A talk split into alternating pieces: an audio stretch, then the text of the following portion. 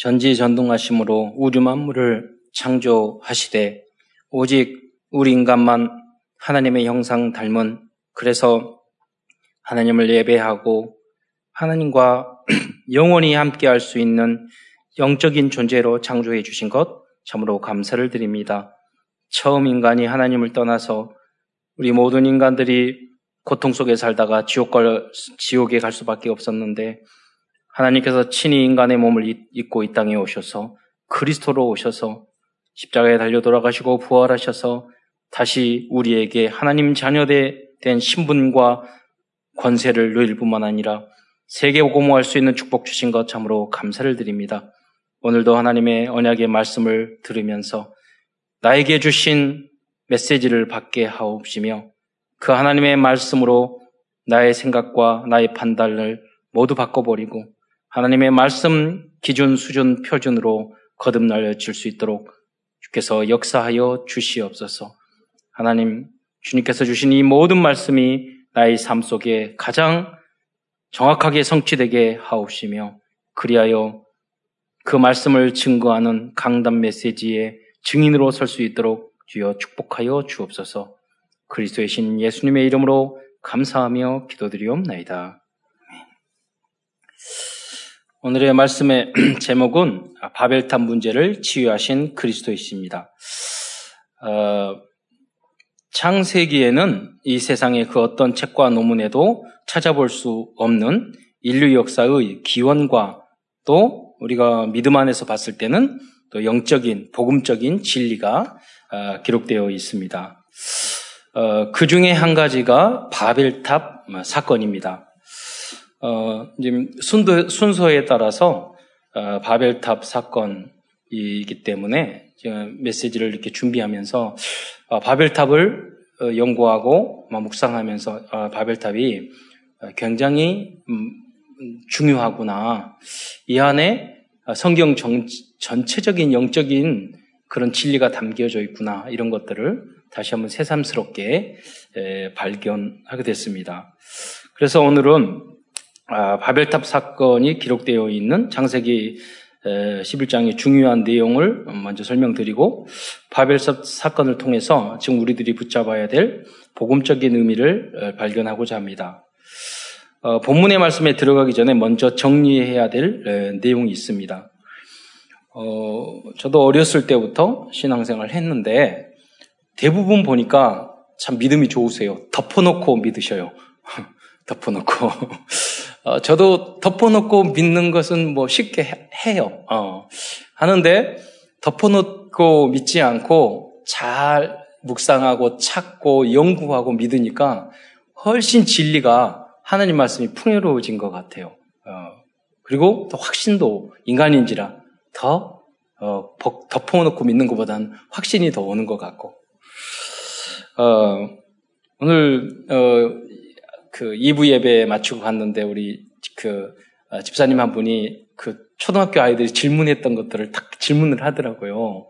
그 내용이 아니라 바벨탑에서 언어가 분게됐는데 그러면 그 바벨탑 원래 썼던 처음 언어는 무슨 말이냐고 그걸 딱 이렇게 말씀을 하시더라고요. 그래서 어 제가 읽은 내용이 있거든요. 원래 썼던 언어는 고대 히브리어다. 이렇게 했지만은 제가 이제 좀 이따 더 설명을 좀 드리겠는데, 에, 네, 그런 거 말고 또, 그것도 맞지만은 또 다른 차원이 있거든요. 네. 그래서 그 내용을 묵상하면서, 아, 그렇구나, 이런 생각을 좀 하게 됐거든요. 그러니까 여러분, 초등학생 저학년 랩런트들이 이런 질문을 한다니까요. 그래, 좋은 말이었겠지. 또, 어떤 우리나라를 너무 사랑하신 분은 대한민국 언어였다. 이런 분들이 인터넷에 많으시더라고요. 한국말이었다. 이렇게 하시는 분이 있더라고요. 좀 약간 억지, 억지고요. 예. 나라를 사랑하는 그 따뜻한, 그 열정적인 마음을 이야기했지만은 좀 합리성은 좀 결여됐죠. 어, 세계사와 성경에 보면 예, 각각 다른 세 가지의 시대에 바벨이라는 단어가 나오고 있습니다. 어, 그, 그래서 이 세 시대를 구분하지 않으면 혼란을 일으킬 수 있습니다. 그러니까 제가 어렸을 때 뭐 교회 다니는 들으면서 이 바벨이라는 것이 새 시대의 바벨이 다 이 다르다는 것을 설명해 주는 분이 거의 없었어요. 나 헷갈리는 거예요. 이게 어느 어디 바벨인지 바벨탑인지 이게 역사적으로 어떤 나라인지 그런데 더, 더 혼란스러운 건 뭐냐면 인터넷에서 들어봤더니 바벨탑이 나와요. 근데 바벨탑이 사진으로 나오는데 그 바벨탑을 여러분 느부갓네살 신 바벨로니아에서 지었다는 거예요. 아니 그 시대하고 그 시대하고 얼마나 떨어져 있는 시대인데 이 바벨탑은 뭐고 저 바벨탑은 뭐냐 설명해 주는 사람이 없어요. 그래서 제가 쭉 다 연구를 해봤더니 어, 느부갓네살 왕 왕의 아버지가 어, 그 아버지가 바벨론의 설창립자예요. 그런데 그분이 그 바벨론 그 지역에 어, 그 나라를 세우고 과거에 이 바벨탑이 지어졌던 것을 알고 다시 재건을 한 거예요. 이것을 다시 무너진 것을. 그래서 바벨탑을 짓다가 중간에 죽었어요. 그거를 이어서 바벨탑을 새로 지었는데 그게 느부갓네살 왕이 완성을 했어요. 근데 그 완성된 그 바벨탑을 무너뜨리는 게 고레스 왕이 그걸 무너, 무너뜨렸어요. 왜냐하면 그, 그 사람들이 그것을 어떤 에, 군사적으로 이렇게 전망대 이런 역할을 하고 어, 하는 것. 또 그리고 상징적인 어떤 종교적인 것이니까 그걸 무너뜨림으로써 정복했다는 의미도 그에 담겨져 있었겠죠. 그래서 이제 그 바벨탑이 허물어진 거거든요. 그러니까 바벨 탑이 한 번만 지어진 게 아니에요. 또 그리고 많은 지구랄트라는 그 지역에 그 바벨탑 하나만 있는 게 아니라 많은 사람이 많은 종류의 크고 작은 바벨탑을 지었어요. 여러분 이제 피라밋 그러면 기자의 피라밋 큰 것만 여러분 생각하는데 작은 많은 피라밋이 있어요. 그러니까 작은 피라밋을 연습을 많이 해서 큰 피라밋을 결국은 만든 거지 처음부터 갑자기 그, 그, 그 피라밋 딱 만든 게 아니거든요. 그러듯이 좀 그런 배경이 있습니다. 그래서 이런 부분을 정리 안 해줘서 제가 좀 헷갈렸다. 이 말씀을 드리고자 하는 겁니다. 그래서 첫 번째는 바벨탑, 최초의 바벨탑 시대입니다. 이 시대 구분을 하자는 거죠. 어, 창세기 10장 10절에 보면 그 나라는 신할 땅의 바벨, 신할에서 우리들이 바벨탑이라고 최초의 바벨탑이라고 부르게 된 이 이유는 신할 땅 중에 바벨이라는 지역에 이 탑을 세웠기 때문입니다. 그래서 바벨탑 이렇게 나와 있지는 않아요, 여러분. 바벨에 있는 탑을 예, 그 동네에 성과 탑을 지었더라 이렇게 나오는 거죠. 이 바, 바벨탑이 건설된 시기는 약 4,100년 전이라고 합니다. 근데 여러분 이거 묵상해야 될 부분이 굉장히 많아요. 이, 이, 어, 이때 이때는 언제냐면 노아우 홍수 이후로 약 100년이 조금 지난 시대예요. 그럼 여기서 묵상할 부분이 참 많거든요. 바벨탑이 언제 지었느냐? 노아의 후손이 지었어요. 근데 노아는 600세에 어, 노아의 홍수를 만나게 되고 그 후로 950세까지 350년을 살았어요. 그런데 바벨탑은 언제 지었냐? 100년 후에 지었다는 거예요. 어떤 분은 정확히 101년이라고 기록한 그런 학자들도 있어요. 101년도 되고 150년이 될 수도 있어요. 어떤 분은 바벨탑을 기, 건축한 기간을 43년으로 보는 분도 있더라고요. 그렇게 따지면 몇 년일 수도 있는 거죠, 그게. 어, 그래, 그런데 이, 이게 왜 중요하냐면요. 자, 보십시오. 노아가 노아의 방주를 지었는데, 그 다음에 시, 새로운 시조가 됐어요. 축복을 하나님 앞에 받았어요. 그런데 노아의 방주를 완성 후에 노아는 어떻게 했습니까? 빨가벗고 술 먹다가 후대를 저주하는 사건이 벌어지게 돼요. 아, 이게 이걸 굉장히 중요한 게 뭐냐면 우리가 성공한 후에 잘해야 된다는 거예요. 어려울 때, 가난할 때, 그때 하나님 바라보고 막 기도하고 성공 안 했을 때, 대학 들어가기 전에 많은 믿어요. 딱 합격하고 나서, 딱 좋은 직장 가고 나서, 딱 연애가 안 됐을 때 하나님 되게 기도하다가 연애가 잘 돼. 결혼했어. 그러면은, 예, 또, 다 하나님이 잊어버리고, 자, 그 현상이 어디 있냐면, 어, 금메달 딴 그 운동선수들이요. 올림픽에서 금메달 향해서 금메달 딴 후에는 사람의 타락, 그 후로는 목적이 없거든. 그러니까 주님이 오시는 그날까지 후대에 대한 언약이 약했던 거예요. 그러니까 대부분의 후대가 망하게 되는 거예요. 자, 그래서 성경의 구역에 보면은요, 두 가지 흐름이 있어요, 복음. 복음의 흐름이 있고, 불신앙의 흐름이 있어요. 그게 뭐냐, 그, 어, 가인과 아벨을 쳐죽인 가인의 흐, 름이 있고, 그 다음에 셋의 후손이 있잖아요. 가인, 아, 아, 가인의 흐름이 있고, 아벨의 흐름이 있어요. 불신앙의 흐름이 있고, 믿음의 흐름이 있어요. 그런데 대부분 믿음의 흐름을 걸어, 따라가는 사람은 소수에 불과하지 않은 거예요. 그거는 노아의 후손도 마찬가지예요. 왜? 노아 안에 창세기 3장에 그 유전자가 영적인 것이 있기 때문이에요. 그래서 후대들에게 우리가 지금 스승의 날인데 언약을 계속 각인시키고 전달하고 여러분이 누리는 것을 보여주지 않으면 후대들도 다시 바벨탑을 향해서 어, 가게 되는 거예요. 그, 그, 그 바벨탑을 짓는 쪽으로. 노아의 홍수 이전의 사람들의 그 모습으로 가게 되어 있어요. 누구든지 모든 사람이 죄를 범하였습니다. 의인은 없나니 한 사람도 없기 때문에. 그래서 저는 이 노아의 모습을 보면서 굉장히 어, 떤 분은 노아의 홍 노아는 아브라함과 58년 동안 함께 살았다 그러는데 그거는 아브라함이 데라가 75세 때 아브라함을 낳았다고 했을 때 맞는 것이고 그러나 어, 내용의 기록을 신약 성경과 하게 되면은 130살에 아브라함을 낳았다고 봐요. 그러면은 노아와 사망 후에 이제 아브라함이 활동했다 하는 것이 나와요. 근데 그런 게 이제 박윤선 박사라는 분이 연구를 해가지고 그것을 가지고 책을 네 권이나 썼어요. 그러니까 많이 퍼져 있는데 약간 깊이 연구를 해보니까 그게 또 틀린 이야기인 거예요. 참 좋은 이야기인데 예. 사실은 무드셀라가 노아와 노아 죽을 때까지 옆에서 멘토의 역할을 했다는 것은 다 공통적으로 이렇게 하는 거거든요. 그러나 이제 아브라함과 노아가 한 시대에 58년을 살았다 하는 것은 틀린 걸로 이제 결정이 났죠. 그런 부분을 잘 우리가 모르는 상태에서 자꾸 강조하게 되다 보면 나중에 인터넷 요새는요 누구든지 딱 뒤지면 나오게 돼 있어요. 과거에는 목사님들만 서점이 있었는데 지금은 그런 거 필요 없어요. 많이 연구하면 다 자료 있어요. 그럼 뭐 언제든지 접하게 되면 털렸네 이렇게 되게 돼 있잖아요. 그러니까 더 신중하게 많은 부분을 찾아서 우리가 전달하는 게 좀 낫겠죠. 다 그렇고요. 두 번째는 구 바벨로니아입니다. 구 바벨로니아는 아브라함보다 약 100년 뒤에 등장하는 나라입니다. 이 시대에 활동한 사람 중에 우리들이 들어본 사람, 사람이 누구냐면 하무라비 법전을 만든 하무라비 왕입니다. 이 시대를 구 바벨로니아라고 이렇게 말을 합니다. 어, 뭐 수메르 문명이 이제 이때 꽃피었던 그런 시대라고 하죠. 아, 세 번째 우리가 이제 많이 듣는 그 바벨로니는 바벨로니아는 바로 아까 말씀드렸던 신바벨로니아입니다. 어, 이 신바벨로니아 성경에 자주 등장하는 바벨론이죠.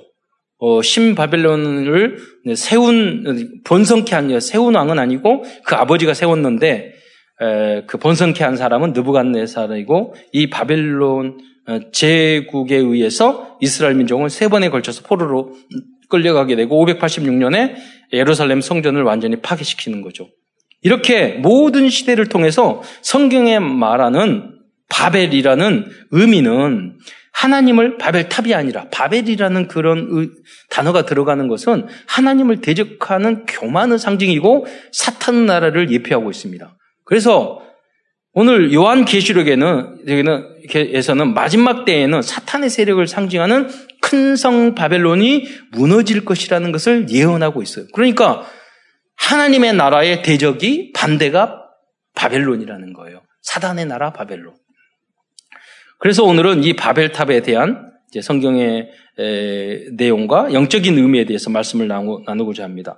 그래서 여러분이 바벨탑에 대한 내용을 이렇게 깊이 되는 어, 접하는 기회가 많지 않기 때문에 오늘 이제 그 성경 어, 창세기 1장으로부터 11장 1절로 9절의 어, 내용들을 이렇게 예, 강의에 찾아가면서 확인하면서 우리가 강의하도록 하겠습니다. 창세기 11장 1절에 보면 온 땅의 언어가 하나요 라고 시작합니다. 여기서 언어란 히브리어로 보면은 입술이에요. 이 영어로는 원 랭귀지입니다. 왜 입술일까요? 여러분 말을 못한 언어 장애인들, 농인들은 입술의 모양을 모양을 보고 말을 이해하는 농인들이 있어요. 그러니까 농인들 중에서 아주 천재, 아주 똑똑한 농인들은 그 수화를 안 합니다. 입 모양을 보고. 그러니까 딴 이렇게 하면 알아. 이제 정은주 목사님 며느리가 이제 팔라원에서 지만 한번 갔을 때 만났잖아요. 그 며느리가 이화여대를 나왔는데 거기 교육이었는데 그 대학 강의를 모두 구음으로 다 공부했어요. 그래서 천재적인 예, 그 며느리예요. 그래서 입 모양 보고 멀리서 막 욕하면 안 돼요. 입 모양 보고 다 압니다. 그래서 저는 그, 그걸 알기 때문에 그 앞에서 막 며느리 너무 좋네요. 막 이렇게 말해죠.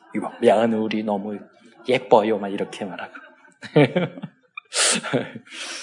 저도 어렸을 때 그 농인이 저를 다 키웠고 우리 어머니 경택이 엄마라고 그 형이 경택이었는데 저희를 다 키웠거든요. 그래서 제가 그 입으로 하는 걸 멀리서도 잘 알아요. 어, 그러니까 멀리서 저를 욕하면 안 돼요. 음, 그래서 그 농인이 그 저를 켜던 농인은 또 수화를 못하는 농인이었어. 그러니까 입 모양을 보고 서로 의사소통을 해야 되니까 힘들었었어. 또 그래요. 굉장히 승 그래서 농인들의 그 품성을 굉장히 제가 잘 알아요. 어떤 스타일인지. 아, 정상이나 보통 우리 사람하고 달라요. 전혀 달라요. 알고 싶으면 나중에 특강을 하겠습니다.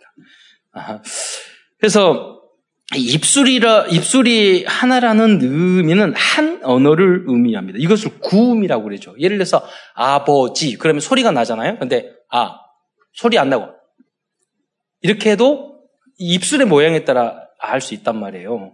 그런데 이 11장 1절에 나중에 보면 말이 하나더라 라고 이야기를 또 나오고 있어요. 구음이 하나고 말, 왜 반복을 했을까요? 여기서 말이라는 것은 one speech예요. 스피커라고 말하잖아요. 소리예요. 그러니까 입, 입 모양과 모양에서 소리가 나는 거예요. 음.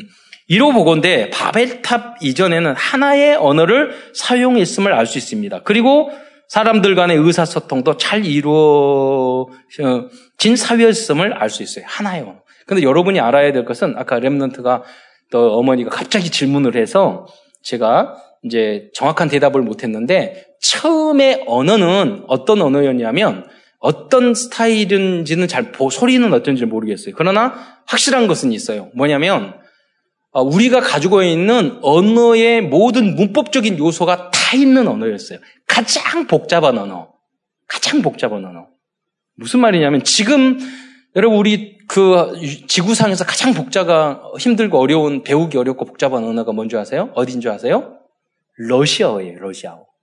무슨 말이냐면 여러분 그 중국어에는 시제가 그렇게 중요하지 않아요.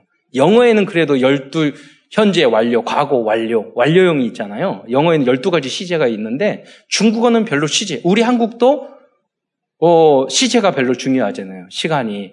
음. 그리고 우리 한국에는 관사, 정관사가 발달 안 됐어요.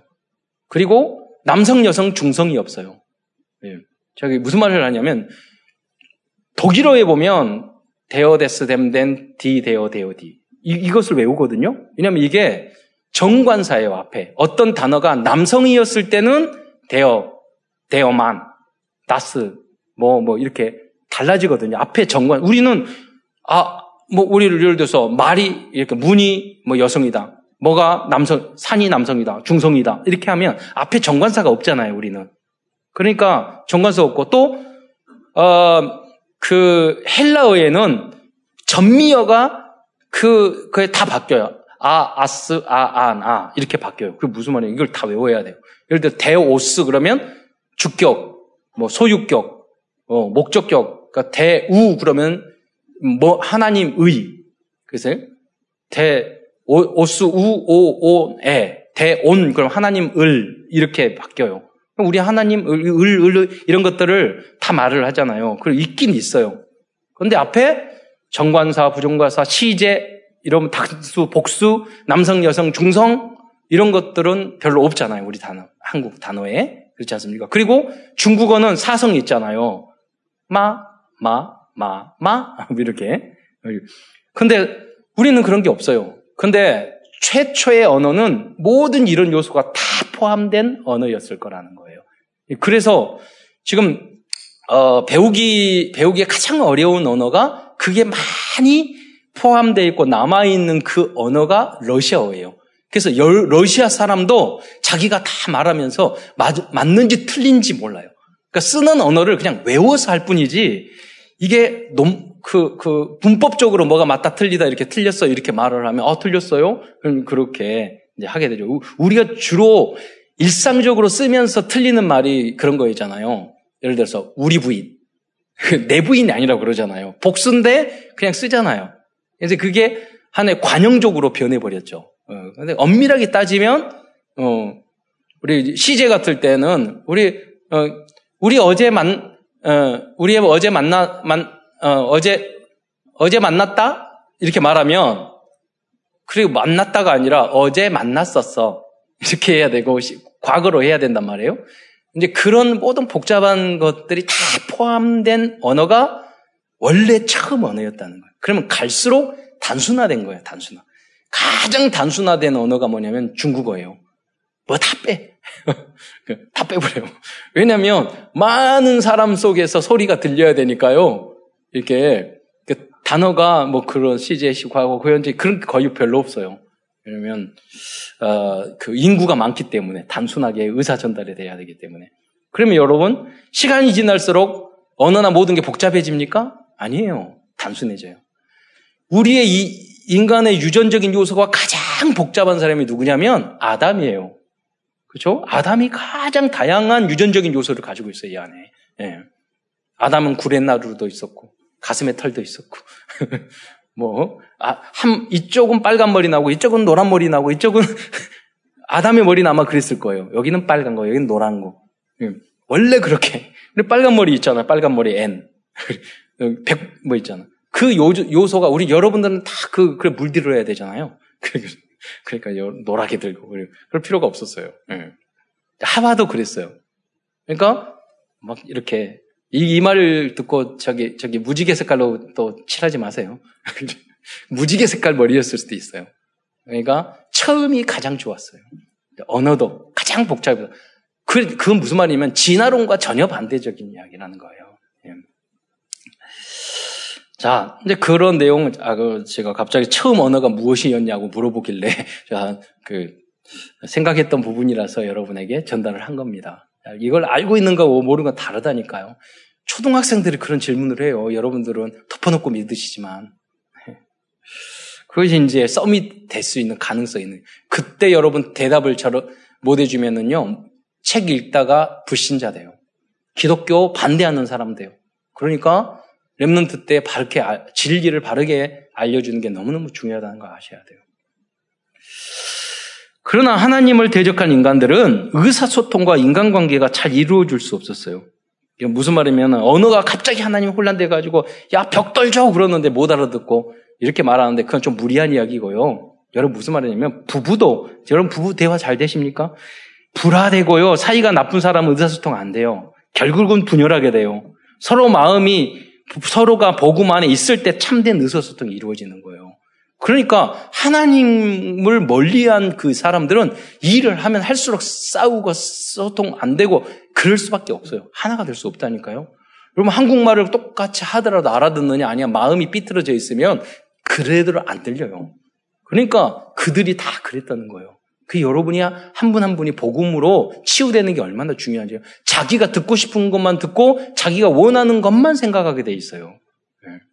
그게 영적으로 맞은 사람들의 성, 성품이에요. 예.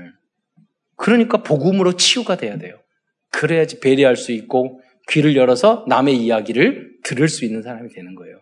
그래야지 그 사람이 리더자가 되죠. 귀가 딱 막혀가지고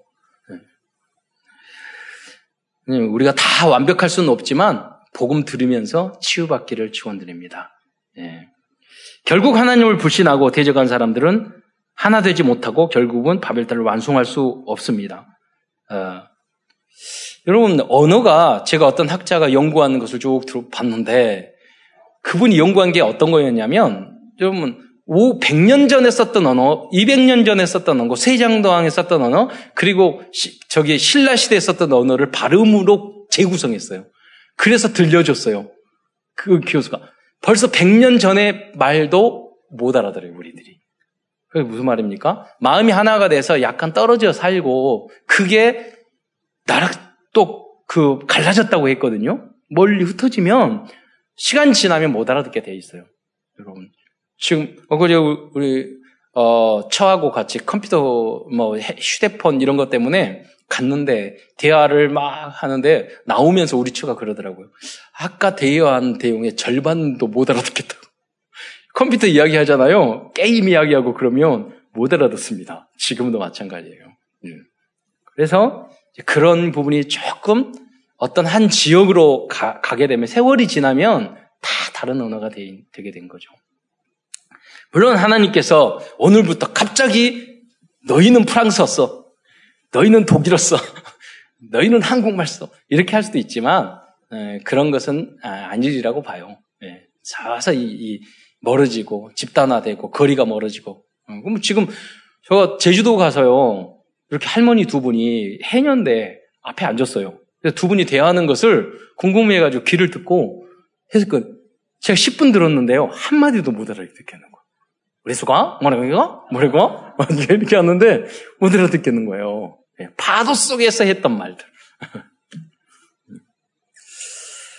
어, 처음에 유광수 목사님도 빨리 말할 때 못, 많이 못 알아들었습니다.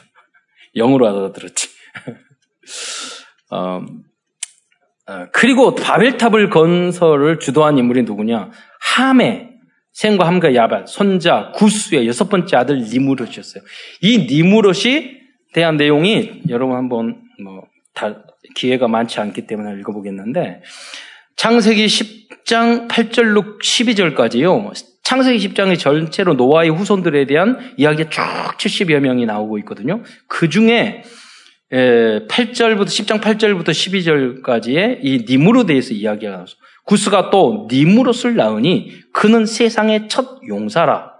그가 여호 앞에서 용감한 사냥꾼이 되었으므로 속담에 이르기를 아무는 여호와 앞에 니무롯 같이 용감한 사냥꾼이로다 하더라. 소문이 나는. 아주 용감한 사람은 니무롯 같은 사람이다. 우리가 삼손 같은 사람이다. 인급, 인급, 임꺽정 같다, 뭐, 이렇게 말하듯이. 힘슨. 그의 나라는 신할 땅의 바벨. 여기 보세요. 신할 땅의 바벨이라고 말했죠. 음. 과 에렉과 아갓과 길레에서 시작되었으며, 그러니까 여러 도시와 성을 이 니무롯이 지었어요. 그뿐만 아니라 그가 그 땅에서 아수르로 나아가. 아수르는 북편이거든요. 그러니까 신할 땅의 북쪽이 아수르예요. 남쪽이 저 밑에가 우르. 우르는 아브라함의 고향. 거기가 모두 신할 땅이었어요.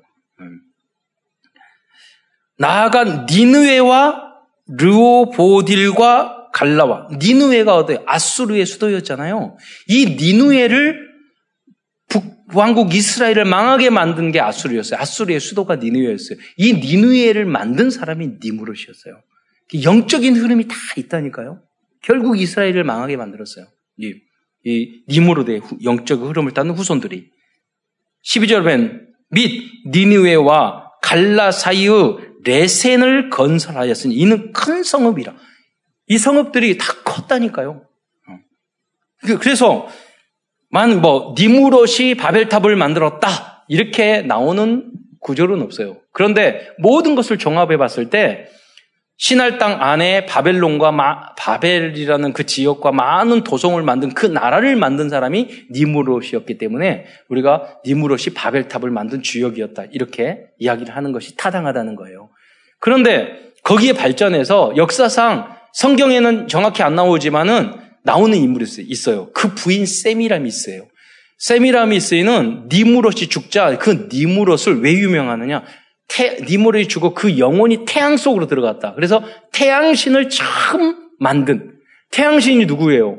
바로 바로 태양신이에요.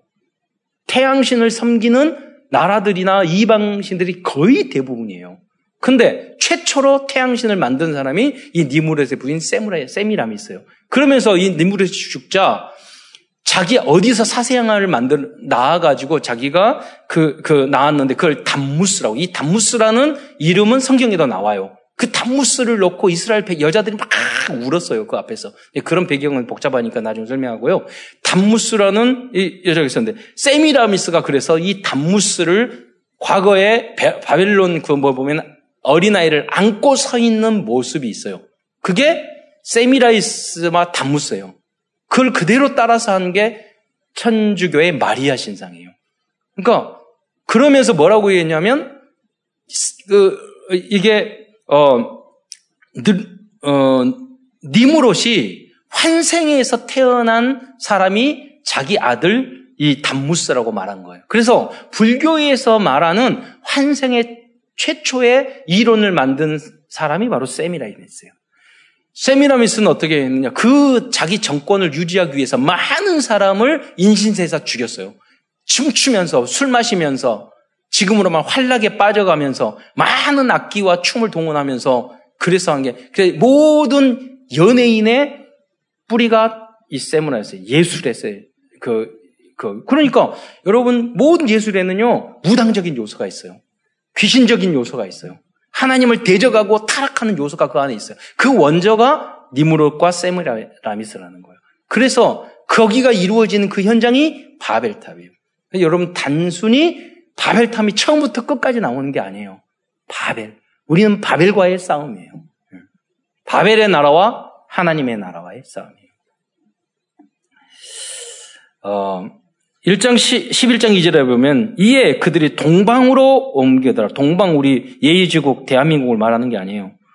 이는 노아의 방주가 안착한 아라라산에서 동쪽으로 갔다는 걸 의미합니다. 그 다음 성경의 내용에 보면 신할 평지를 만나. 이 평지라고 나왔잖아요. 한 고고학자 교수님이, 신학대학 교수님이 그 신할 평지를 갔더니 몇백 킬로가 쫙, 이, 이 산도 없고 흙만 있고 평지만 쫙 있더라는 거예요. 지금도 그래요. 어, 거기 거류하며 거기 거류한 이유가 뭡니까? 신할평지는 유브라테스강과 티그리스강 사이에 이걸 뭐라고 하냐 메소포타미와 대평지대를 대평원지대를 가리킵니다. 이 지역을 비옥한 초승달, 초승달 지역이라고 해요. 해요. 왜 비옥하냐? 두 개의 그 강이 흐르는 사이에라며요. 그래서 메소포타미라는 뜻이 두 개의 강이라는 강과 사이라는 뜻이에요. 두 개의 강 사이라는 뜻이에요. 그래서 비옥할 수밖에 없었죠. 이 지역은 역사학자들은 이 지역을 수메르에 의해서 만들어진 최초 인류의 문명의 발상제라고 말하는 모든 처음의 것들이 다 여기 수메르 문명에서 나왔어요.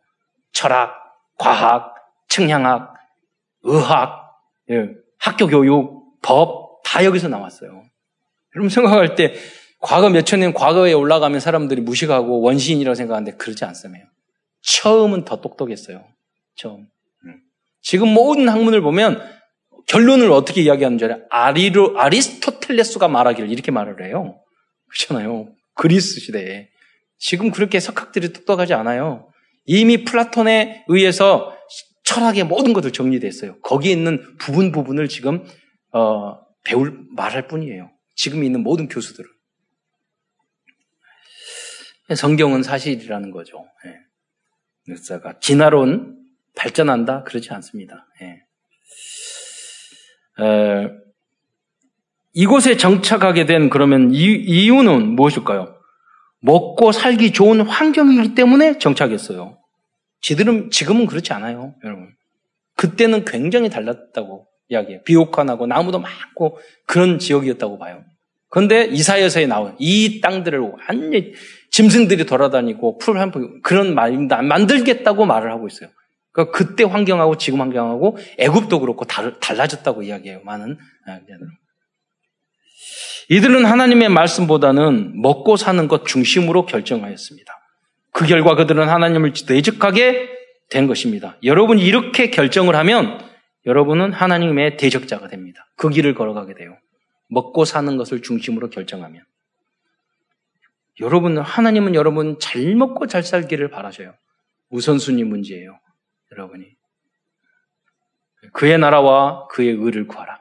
그리하면 이 모든 것을 너희에게 더하시리라. 예. 여러분, 우선순위, 예. 하나님 앞에 두시기 바랍니다. 말씀에 두시기 바랍니다. 교회에 두시기 바랍니다. 여러분, 시간도 일주일 동안 예배의 시간을 중심으로 짜셔야 돼요. 중요한 일은 모든 것 제쳐놓고 그 중심으로 일주일, 한 달 시간표를 짜잖아요. 정해놓고. 음. 그래서 그들은 바벨탑을 쌓았던 것입니다. 다른 바벨탑이, 뭐, 그 바벨탑이 뭐 다른 게 아니에요. 오늘도 우리, 우리도 예, 그런 바벨탑을 쌓고 있죠. 여러분들이 정착한 이유가 하나님 중심 교회 중심입니까? 아니면 먹고 살기 위한 기준입니까? 굉장히 중요하다니까요, 먹고 사는 거. 그러나 주님 말씀하셨어요. 무엇을 먹을까, 입을까, 염려 아니라. 국가에서 재난 구제금 주시잖아요. 그래서 우리, 예, 우리 아들이 그러, 그러더라고요. 아들에게. 자기가 무슨 적재가 아는지도 알면서, 아, 이 정권이 가장 잘한 것 중에 하나가 재난 구제금 주는 것 같다고. 엄마가 뭐 사줬는가 봐. 그래서, 음, 여러분, 그의 나라와 의를 구하며 하나님 무엇을 먹을까? 이 모든 것을 더하신다고 그랬어요. 하나님 우선순위 되시기, 우선이 되시기 바랍니다. 모든 걱정 주께 맡겨버리고요. 하나님이 역사하는 걸 여러분 체험하셔야죠. 성도 여러분들은 중요한 결정을 할 때 노아의 방주처럼 노아의 초창기 방주처럼 성령 인도 따라 네, 내가 결정 안 했잖아요. 그리고 교회 중심, 말씀 중심으로 결정하시기 바랍니다. 그럼 그냥 결정하고 그냥 적용됩니까? 아니에요. 그래서 우리가 서밋타임이 필요한 거예요. 문제 앞에 문제를 붙잡고 거기서 내가 어떤 말씀을 적용해야 될까? 깊이 묵상하지 않으면 내가 듣고 싶은 이야기만 듣는다니까요. 내 설교 들으면 내 마음에 들면 들고 내 마음에 안 들면은 예, 노맨이고 내 마음에 들면 아멘 말씀 성취라고 그러고 그건 틀린 거예요.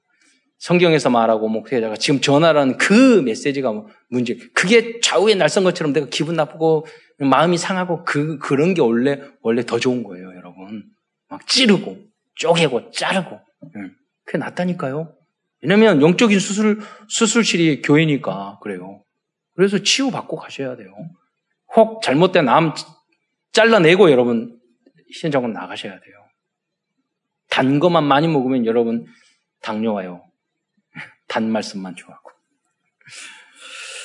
창세기 11장 3절에 서로 말하되 말 어, 서로 말하되 자 벽돌을 만들어 견고히 굳자고 이에 벽돌 벽돌을 돌로 대신하여 아, 되냐면 연, 역청으로 진흙을 대신하고 예, 그랬습니다.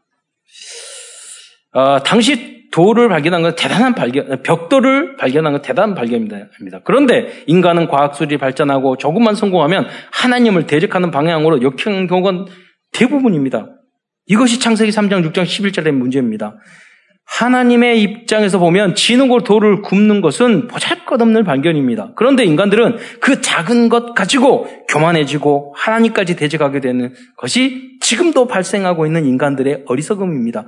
인간들의 입장에서는 컴퓨터, 인공지능, 유전공학, 우주, 항공 등이 대단한 줄, 대, 대단할 줄 모르나 하나님 입장에서는 가서로운 수준인 것입니다. 그래서 우리는 하나님 앞에서 겸손해야 되는 줄 믿으시기 바랍니다. 그리고 지금도 과거 바벨론 지역에 가면 또 알아야 될 것은 고고학적으로도 벽돌과 역청으로 만들어진 어, 벽돌탑, 지구랄트를 많이 볼 수 있어요. 여러분, 바벨탑 그 하나만 지은 게 아니에요. 그 흩어져서 다 또 지었다니까요. 많이 지었어요. 그러니까 그때 4천년 전에 그, 여러분 인터넷, 요새는 인터넷 뒤집으면 다 지식이 있어요. 사진도 다 있고. 예. 창세기 11장 4절에 또 말하되, 자, 성읍과 탑을 건설하여 하나님의 말씀을 상실한 인간들은 성읍과 탑을 건설하기 시작합니다. 여기 보면 바벨 탑만 건설한 것이 아니고 성읍과 탑을 건설하였습니다. 성읍이란 도시문화를 의미합니다. 인간들의 모든 문제는 도시문화에서 발생되었다고 사회학자들도 말하고 있습니다. 바벨탑을 세운 인간들의 진정한 문제는 무엇일까요? 그, 어, 세 가지가 창세기 11장 4절 후반부에 나오고 있습니다. 왜 바벨탑이 문제죠? 첫째, 뭐, 거기에 뭐라 고 나옵니다. 그탑 꼭대기를 하늘에 닿게 하자. 하나님께 도전한 거예요.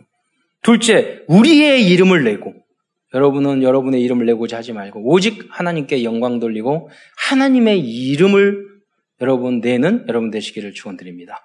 그렇잖아요. 그렇게 하면 여러분의 이름은 따라 나온다니까요. 거짓말이라도 나는 하나님의 영광을 위하여 돈 벌고 공부하겠습니다. 일하겠습니다. 거짓말이라도 한번 해보세요. 하나님의 영광을 위해서. 우리는 그렇게 이, 그 저기 저기 이타적이지 않거든요. 나만 생각하거든요. 그런데 여러분 여러분 랩런트들이 공부 왜 하니? 하나님의 영광을 위해서요. 거짓말이라도 그렇게 하면 예쁘잖아요. 하나님도 마찬가지라니까요. 여러분, 그렇게 하면 그렇게 돼요. 나중에 그렇게 고백하면.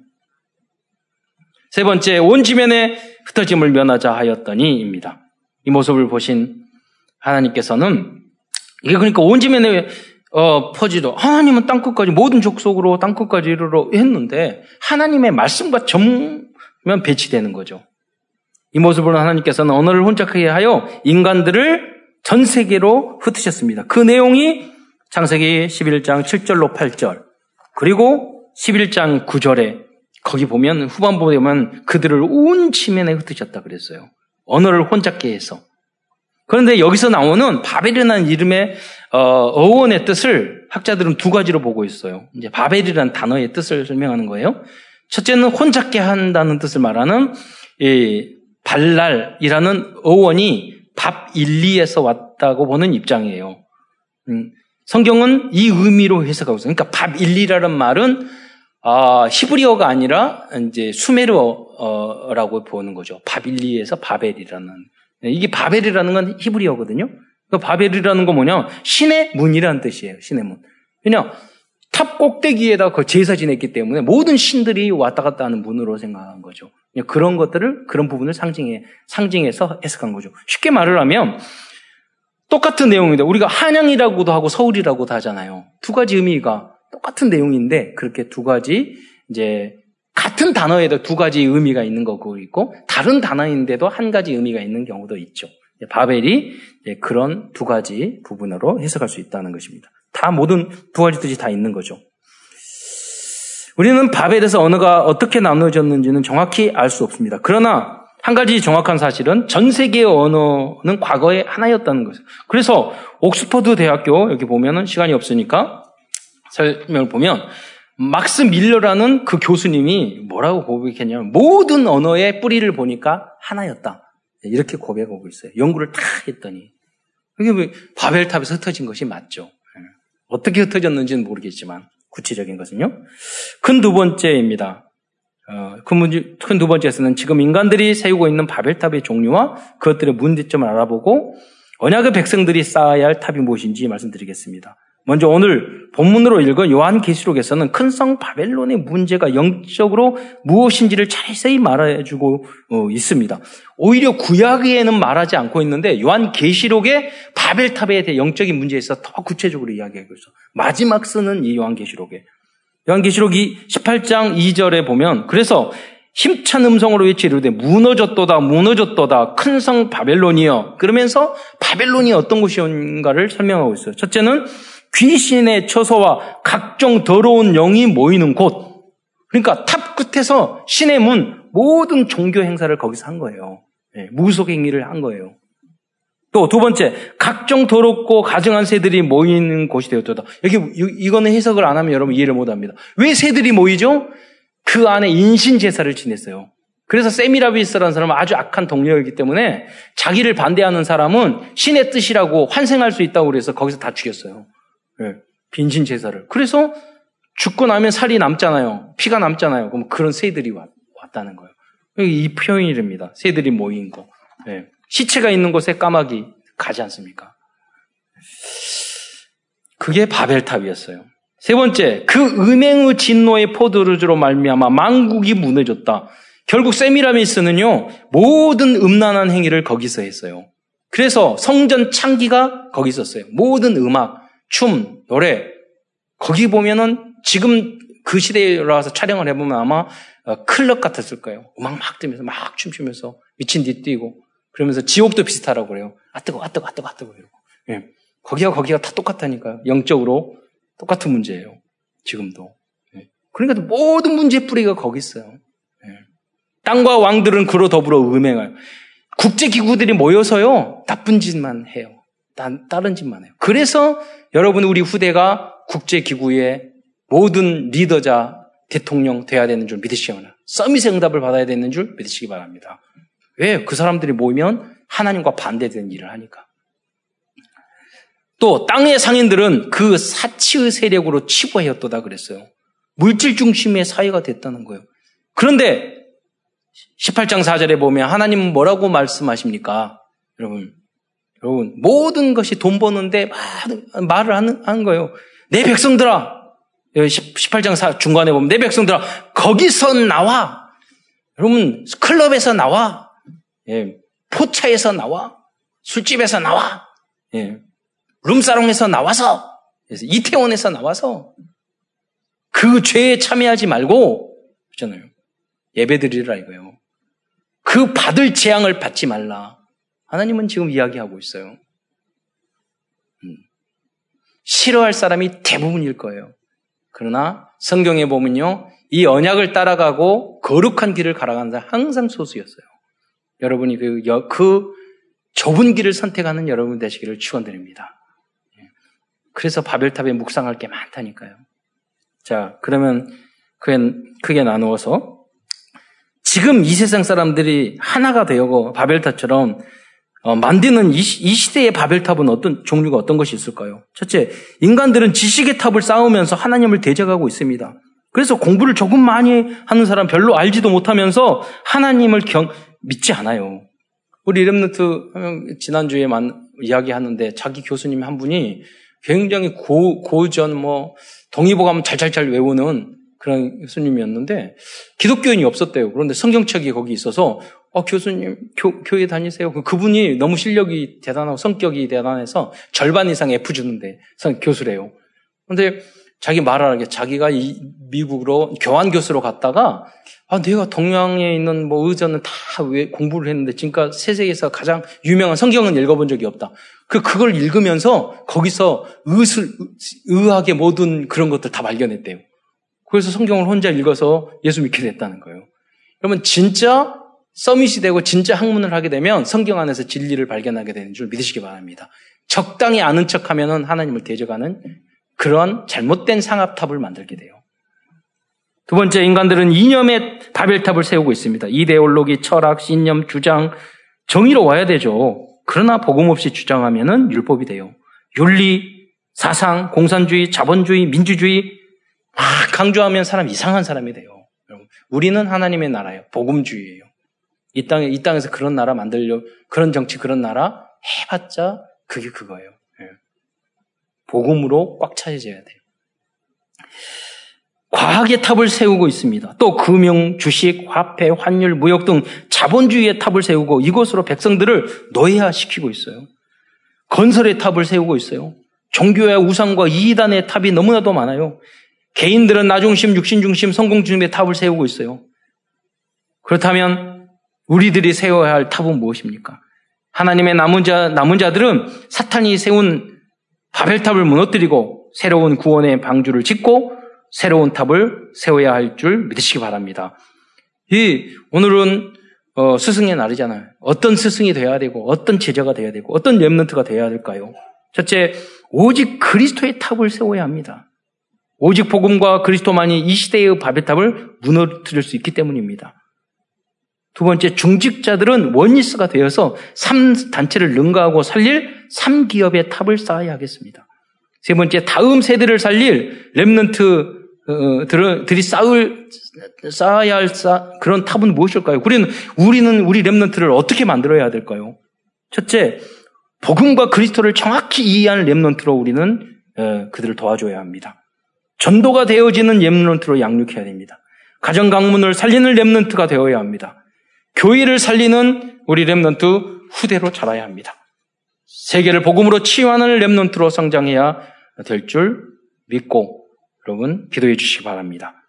마지막으로 정치, 경제, 문화, 과학을 복음으로 살릴 삼 summit의 탑을 여러분 우리가 하나가 되어서 세워야 되겠습니다. 오늘도 결론 마지막으로 바벨탑의 의미를 생각하면서 우리들의 CVDIP를 찾아보도록, 찾아보도록 하겠습니다. covenant 언약입니다. 우리들의 언약은 인간들의 성공을 위한 바벨탑을 세우는 것이 아니고 좀 작은 탑을 세우더라도 있잖아요. 작은 탑을 세우더라도 오직 하나님과의 영광 돌리는 그러한 어, 복음의 탑을 세우시기를 어, 축원드립니다. 그런 삶을 살아야 되겠습니다. 비전입니다. 우리들의 비전은 237 나라 백성들에게 참된 성공이 무엇이든지 알려줘야 되겠습니다. 제3세계 가난한 나라일수록 먹고 사는데 거기 한다니까요. 우리는 우리나라 백성들 먹고 살려고 그런 게 아니에요. 하나님 이, 이 재앙과 이, 뭐 6.25 만나고 나라 빼앗기고 그러니까 하나님께 간 거예요. 하나님 앞에 우리나라를 궁휼하게 여겨주셨어요. 하나님이 많은 걸 회복해 시켜줬다니까요. 그리고 교, 곳곳에 교회를 세웠어요. 그렇기 때문에 지금 이 짧은 코로나 때문에 저도 어, 일부러 외국에서 하는 걸 다 본다니까요. 그 우리 한국 사람들이 말하는 것은 믿을 수 없으니까 진짜 뭐 영국에서 미국에서 그 전 세계에서 우리나라를 배우려고 하나? 외국에 직접 그 내용을 다 보면 정말 그러고 있어요. 한국이 하나의 모델이 되고 있다니까요. 여러분. 여러분 복음의 복음도 모델이 될 줄 믿습니다. 왜 높일까요? 어떻게 해서 그렇게 된 걸까요? 복음 때문에 교회를 지었다니까요. 교회에 헌신한 사람이 많았다니까요. 그, 그거예요. 서밋으로 가는 길입니다. 드림입니다. 우리들이 만일 24시간 복음의 탑을 세우는 일에 원리스 되어진다면 하나님, 하나님이 우리에게 주신 어, 모든 꿈이 성취될 것입니다.